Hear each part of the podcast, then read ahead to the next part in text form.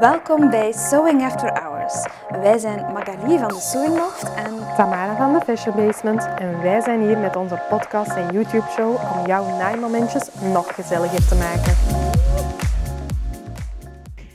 welkom terug bij een nieuwe aflevering van Sewing After Hours. We hebben het vandaag over hoe start je met het verkopen van jouw handmade business. Dus van jouw handgemaakte stukken. Hoe ga je dat eh, beginnen verkopen? Ja, een beetje ook op sociale media, Ja. ehm, hè, want daar begint het ook vaak. Natuurlijk, vanaf dag één een webshop hebben is leuk, maar heel veel mensen beginnen toch zo op Instagram, Facebook te verkopen en dan een eh, webshop maken. Ehm, ondertussen zijn er ook wel budgetvriendelijke webshop-opties, dus dat wil ik toch nog wel even meegeven. Ja, zo'n mijn webwinkel en dergelijke. Met een kleine Shopify raak je ook al best ver. Ja, Dus je hoeft dan niet te zeggen van ik ga hier direct een designer erop zetten, een hele website uitbouwen, een, eh, een mediabedrijf erop zetten. Ja. Begin klein. Yes. Als je een webshop moest hebben, zet uiteraard in je bio van je Instagram of eh, op je Facebookpagina een link naar de webshop, want dat is dan waar je gaat Ja. verkopen. Dus zorg dat die link er staat. Heb je nog geen webshop helemaal in het begin, ja, dan is verkopen via Instagram en Facebook natuurlijk een eh, mooi tool. Zelfs al heb je een webshop, dan ga je daar toch veel reclame maken, klanten zoeken, om het zo maar te Mhm. zeggen.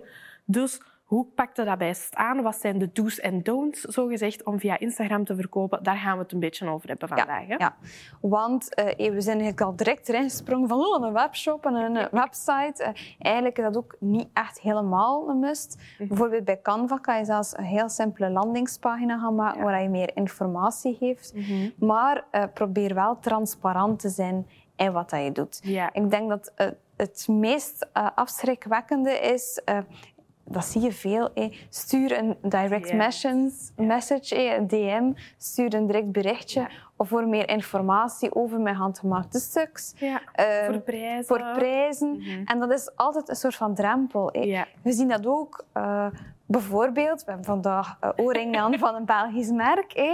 Eh, een kleine handelaar ook die, die verkoopt. En dat we dan ook zeggen van oké, mooi, maar ja, wat is dat prijspunt daarvan? Dus je wil wel direct weten als potentiële klant van ja, Ja. is dat een handtasje van Ja. 20 euro, 200 euro, 2000 euro? Over welk budget spreken we hier? hè? En zeker en vast, ehm, je kunt bijvoorbeeld wel ergens een prijslijst hebben of zeggen van ah, je moet mij een, een, eh, ja, een bericht sturen of ik heb een prijslijst en je vindt die in mijn, in mijn highlights, zo gezegd.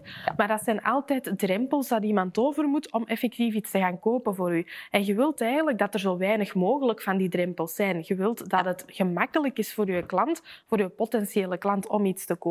En dat wil zeggen dat je niet gewoon gaat zeggen stuur mij een DM voor informatie, voor prijzen, om te bestellen. Eh, om te bestellen, oké, ja, dan moet je wel een berichtje sturen, maar niet voor al die info. De klant moet kunnen in één opslag, oogopslag zien, dat is het product en eventuele kenmerken daarvan, belangrijke eh, punten, en die prijs. En dat ze dan een bericht kunnen sturen, ik wil dit bestellen, of is het nog op voorraad? Maar dan moeten ze een beslissing eigenlijk al niet meer maken nadat ze dat berichtje gestuurd hebben. Ja, ja want dat, allee, dat, die drempel is soms zodanig hoog. En ja, je weet soms als klant ook niet, ja, oei, maar het was veel Ja. duurder. Of dus veel goedkoper. Of dat ik dacht, is die kwaliteit dan wel goed? Ja, en gewoon het feit dat je een bepaalde verwachting hebt, dat kan zijn dat je daardoor al niet durft sturen. Want stel dat het te duur is voor mij, ja, dan, dan moet ik gaan zeggen, ah nee, ik ga het niet doen. En dat is eh, een puntje waar dat veel mensen dan problemen mee hebben. Of ja, probleem, maar zich niet zo goed bij voelen, niet weten hoe dat ze dat moeten zeggen, niet durven zeggen. Dus dan gaan ze om te beginnen al maar geen berichtje sturen. Hetzelfde ook als je zo'n prijslijst hebt en je zet die in je highlights bijvoorbeeld. Ja, dan zet je bij je, je- je post heel de tijd foto's. Ehm, maar als mensen dat willen kopen, zien ze het niet. En dan, als je dan antwoordt van ja, je eh, bekijkt de prijslijst in mijn highlights, dat is weer al een stap extra dat mensen moeten gaan doen om te gaan kijken in die highlights. Waar zit die prijslijst hier? Ah, ik heb hem gevonden. Welk dingetje is dat hier nu juist? Want over welk stuk uit die prijslijst gaat dat dan? Dat zijn allemaal zaken die het moeilijker maken. Doe dat niet. Elke post dat je iets hebt om te verkopen, zet daar direct bij. Dit is de naam van het product, eventueel een kleurnaam of een productnummer of het een of het ander. En direct die prijs daarbij, dat dat duidelijk is. Elke post opnieuw. Ja, en ook een goede om direct eigenlijk al mee te starten, is een Facebook-shop te gaan, opzetten. Mhm. Het is gratis en je kunt nadien ook uh, via je Instagram eigenlijk, je kan mensen taggen, maar je kan ook producten taggen. Ja. Dus je moet daar wel een professioneel account voor aanmaken, wat ook weer gratis is. Mhm. Maar als je een bedrijf start, Ja, uh, doe je dat sowieso. doe dat sowieso. Hé, hoe gemakkelijk is dat dan niet? Want je tagt gewoon direct product, mensen kunnen doorklikken, ze zien het en daar kan je opnieuw ook je voorwaarden eh Ja. gaan inschrijven eh, Ja. naar de website of Mhm. bestellen op, eh, via die en die manier. Ja, en weer een drempel minder, want ik moet niet nog eens een keer naar het profiel gaan om daar Nee. op een link in die bio te klikken om daar een product gaan te zoeken. Dan ga rechtstreeks naar dat ene product om rechtstreeks in uw winkelmandje te doen. Ja, min- hoe minder drempels, hoe beter dat het Hoe verkoopt. Hè. Ja. Ja. Ik denk wat dat we ook eh, niet mogen vergeten aan te halen bij Facebook en Instagram, is dat je natuurlijk, je bent niet meer een soort van, eh, hoe moet ik zeggen, een, een hobbypersoon die gewoon eens iets post van dit heb ik gemaakt en nu heb, dat heb ik dat gemaakt en zo. Mhm. Je moet wel een soort verhaal bedenken in wat dat je gaat vertellen. Heb ik een nieuwe collectie, dan zit er natuurlijk al een samenhang in die collectie. Maar wanneer dat je wat gaat posten of op welke manier dat je dat gaat inplannen in je, in je feed, dat dat gaat verschijnen, dat gaat ook veel bijdragen aan je storytelling, om het zo maar te zeggen. Ja, ja, en nu spreken we en gooien we heel veel Engelse termen. Maar ehm, het verhaal dat je brengt, je, je gaf daar ook al aan, collectie. Eh, ik denk dat dat een belangrijke switch is dat de meesten moeten maken. Want ja, als naaister, je kan heel veel maken. En we hebben heel veel allee, ideeën en, en manieren van combineren. Maar als klant, als eindconsument, heb je dat vaak niet. Hè. Eh, je ziet dat soms dat je zegt van, ah, ik maak handtassen. En dan, dat is mogelijk en dat en dat en dat en dat. En die klant krijgt zodanig veel keuzes dat niet meer duidelijk is. Eh, evengoed die, die mensen die gepersonaliseerde items maken voor Ja. babytjes. Dat is ook een beetje diezelfde eh, probleem dat je ziet. Als je dan naar die website gaat, je ziet zodanig veel. Het zou gemakkelijker zijn dat je dan bijvoorbeeld werkt met een soort van configurator. Dat je zegt, oké, mijn dekentje wil ik in dat kleur. Ik wil er ehm, deze soort van opdruk op. Eh, ik wil dat gepersonaliseerd hebben, dat, dat, dat. Zodat je eigenlijk die klant opnieuw helpt ja, om de Ja. boom en het bos te Ja. zien. Hè? En hoe meer keuzes dat je hebt, hoe moeilijker dat het wordt voor je klant. En je wilt ze eigenlijk wat meer behapbaar aanbieden, om het zo maar te zeggen. En al veel keuzes voor je klant maken. En dat gaat het natuurlijk ook gemakkelijker maken voor jezelf ook. Dat je niet het overzicht verliest tussen Mhm. hoeveel opties dat je zelf ook wel niet hebt. Ja. En ook aansluitend bij die collectie, ehm, er is een verschil tussen mooie kledingstukken maken en een mooie collectie van iets maken. Een collectie is een samenhangend geheel dat een verhaal vertelt. Dat is iets heel anders dan vijf mooie kledingstukken die dat niet samen per se één verhaal vormen. Nee. Ehm, en dat is het, natuurlijk een grote sprong van ik maak leuke kleding voor mezelf of is iemand dat ik ken. Ehm, tegenover ik maak hier nu een collectie en ik ga die promoten, zo gezegd. Dat is een heel andere insteek. Maar het is ook door een collectie dat je gekend wordt bij je Mhm. publiek. Hé, we krijgen zoveel prikkels, elke dag opnieuw. Van Facebook, van Instagram, eh, ook van retargeting ads. Ik denk maar, ga maar een keer naar de Zalando. Hoeveel keer last dat je daarvan krijgt achteraf. Hé, dus je Dat krijgt... achtervolgt u maanden als je dat één ding niet gekocht hebt dat je twee keer bekeken hebt. Ja, vreselijk. Maar dat de, dat de klant eigenlijk weet, ah, bij, ik zeg nu maar, bij Annelies moeten zijn voor Dat. Ja. Ja. dat dat heel duidelijk is, jouw verhaal, jouw missie. Mhm. En daar gaan we natuurlijk, daar raken we al even het, de haalbaarheid en, en hoe dat je effectief je business opzet, zo gezegd. Maar dat heeft natuurlijk met je verhaal op Instagram ook veel te maken, Ja. want er moet een samenhang zijn. En dat begint in je collectie en dat trekt het door in effectief de posts die dat je toont, ehm, de stories die dat je maakt ehm, en hoe dat je daar natuurlijk ook klanten gaat vinden. Want natuurlijk, mensen leren u kennen en het is door u eigenlijk dagelijks te tonen dat ze u effectief leren kennen, blijven onthouden en uiteindelijk die bestelling gaan plaatsen. Hè? Ja, ja, en er zijn er veel die denken van, oh, ik ga dan heel veel kunnen naaien eh, elke dag. Ehm, ik heb ook ooit het idee, zo, eh, mensen die in het begin bij ons kwamen, die zeiden, oh, een stofwinkel, en dan heb je nu veel tijd om te naaien. En dan dacht ik, oh, I wish, I Ja. wish. Maar ehm, ja, als je begint met een handmade business, het, het is een business. Ja, ja. Het is een zaak. Mhm. Eh, Je hobby gaat eigenlijk een beetje verloren daarin. hé. Dus... ehm, hoe goed dat je ook kan naaien en hoe goed dat je die creaties ook kan ontwerpen, belangrijker zal zijn van hoe ga ik dat op de markt gaan plaatsen en ook hoe ga ik dat gaan fotograferen. Dat is ook een heel Ja. belangrijk onderdeel. Ja. hè. En Niet zeker- enkel zo'n flatlay, maar Mhm. zorg ook dat dat gedragen wordt, dat mensen een sfeer erbij krijgen. Opnieuw weer denk in collectie en niet zozeer in items. Ja, inderdaad, dat verhaal vertellen. En als het dan gaat over die foto's, dan inderdaad flatlay, mensen die dat dragen, verschillende mensen die dat dragen, zodat je op verschillende lichaamsvormen bepaalde dingen gaat zien.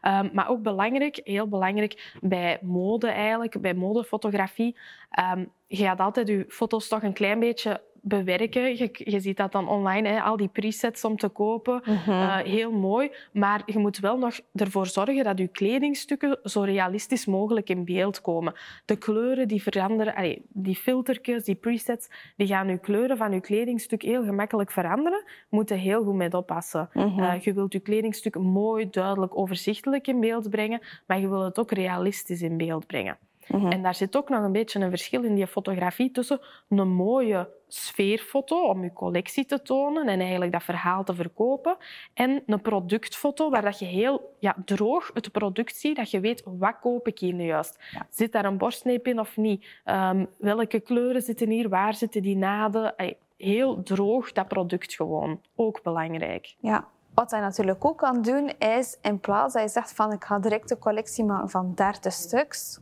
Ik zeg maar iets, want we hebben direct grote dromen, hè, allemaal. Eh, dat je zegt, ik ga me beperken tot 10 items, waar ik echt goed uitwerk, of zelfs vijf of zeven. Mhm. hoeft eigenlijk niet groot te zijn, een Nee. collectie om mee te starten. Maar dat je dat beetje budget dat je eigenlijk zou investeren om een grotere collectie te maken, dat je dat gaat investeren voor te zeggen van ik zoek iemand die me helpt met goede fotografie, of ik zoek iemand die me helpt om een goede nabewerking te doen. Zoals hij zegt, hé, een, eh, dat je kleuren en alles goed in beeld Ja. komen en dat voor de rest dat je een mooiere sfeer eh, creëert. Ja, inderdaad. En als je een collectie maakt, twee keer per jaar bijvoorbeeld, Mhm. een keer voor de lente, zomer, een keer voor de herfst, winter, dan is het ook altijd interessant om op die moment te zeggen, ik doe toch eens een professionele shoot. Ja. Want tijdens het jaar kun je zelf, hè, met onze telefoons, we hebben eigenlijk heel goede camera's, daar kun je heel veel mooie, goede foto's zelf mee maken. Maar echt je productfoto's en foto's voor de, voor de webshop, voor, dat, voor, dat, voor die sfeer te creëren, dat kun je toch wel even eh, wat professioneler aanpakken. Want dat gaat ook bijvoorbeeld als je ads wilt gaan runnen of zo, eh, voor die advertenties, zijn dat ook heel goede beelden die er dan direct uitspringen. Nu, daar zijn ook nog veel strategieën in om dat dan Ja, ja, anders aan te pakken, maar oké. Ehm, maar dan heb je toch ene keer heel mooie beelden en de rest van het jaar kun je veel meer... eh, in the moment, zal ik maar zeggen, foto's maken, stories maken en zo. Klanten die je creaties dragen, eh, fotograferen en wat behind the scenes uiteraard laten zien, want dat is ook heel belangrijk. Hè.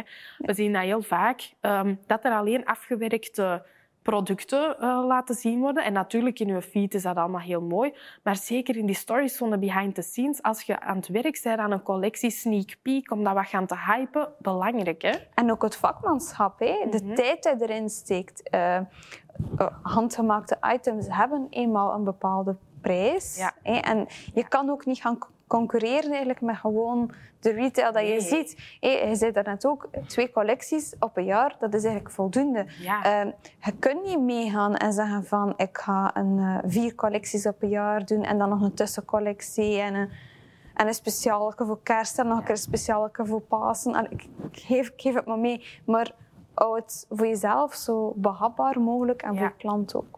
Absoluut. Dat gaat weer terug naar die overzicht en die essentie. En misschien daarbij, ja, er zijn ook altijd dingen waarvoor uw klanten u kennen en die zijn het belangrijkste. En je kunt daar natuurlijk wel eens van afwijken en dingen bij doen. Op den duur gaat dat ook groeien, maar vanaf dag één heb je niet een gigantische shop met ik weet nu veel verschillende producten. Dat begint klein en je bouwt dat eigenlijk op. En als het dan gaat over ja, Facebook en Instagram inzetten eh, om dat te verkopen, hou het gewoon transparant, zodat mensen weten wat dat ze kunnen kopen en wat dat ze kopen en hoeveel dat, dat kost.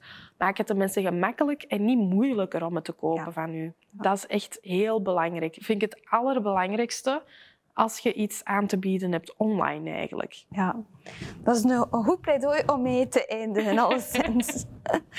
Alright, dank u wel om eh, weer te kijken. Wij kijken alvast uit naar volgende week en zien ook jou dan graag terug voor een nieuwe aflevering. Bedankt om te luisteren of om te kijken. Weet, wij zijn er elke woensdag opnieuw met een nieuwe aflevering. Dus Abonneer je zeker op onze podcast en ons YouTube-kanaal als je geen enkele nieuwe aflevering wil missen. Uh, volg ons ook zeker op Instagram en Facebook. En we zien je heel graag volgende week weer terug voor een nieuwe aflevering.